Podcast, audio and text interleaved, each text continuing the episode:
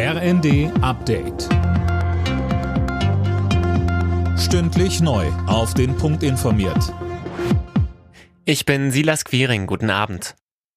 Die vergangenen acht Jahre sind die heißesten überhaupt gewesen. Das geht aus einem Bericht der Weltmeteorologieorganisation hervor, der zum Auftakt der Weltklimakonferenz vorgelegt wurde. Mehr von André Glatzel. Die Daten für 2022 sind noch nicht endgültig. Das Jahr dürfte in der Hitzestatistik aber etwa auf Platz 5 oder 6 kommen. Damit war es seit 2015 jedes Jahr heißer als in allen vorangegangenen Jahren der Geschichte. Der Planet sendet ein Notsignal, sagte UN-Generalsekretär Guterres. Seit Ende des 19. Jahrhunderts hat sich die Erde um etwa 1,15 Grad erwärmt. Das hat zu Gletscherschmelze, Extremwetterereignissen und Anstieg der Meeresspiegel geführt. Nach der SPD haben auch die Grünen in Niedersachsen dem Koalitionsvertrag zugestimmt. Damit ist der Weg für die Neuauflage von Rot-Grün frei. Morgen soll der Vertrag unterschrieben werden. Am Dienstag soll Ministerpräsident Weil dann zum dritten Mal wiedergewählt werden.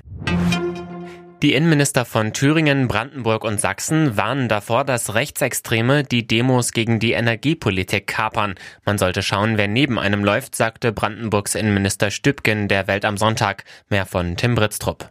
Seit Anfang September gab es über 4400 Demos, die mit Energiepolitik, Krieg in der Ukraine oder Corona zu tun hatten. Pro Woche gingen mehr als 100.000 Menschen auf die Straße, meistens aber verteilt auf viele kleine Demos mit nur wenigen hundert Teilnehmern. Deutlicher Schwerpunkt ist Ostdeutschland. Häufig werden die Veranstaltungen von Neonazis, Reichsbürgern, Querdenkern oder auch Mitgliedern der AfD angemeldet, sagt Thürings Innenminister Mayer. Union Berlin hat die Tabellenführung der Fußball-Bundesliga an die Bayern abgeben müssen. Die Berliner verloren in Leverkusen mit 0 zu 5 und sind damit nur Dritter. Auf Platz 2 liegt der SC Freiburg nach einem 2 zu 0 Heimsieg gegen Köln. Alle Nachrichten auf rnd.de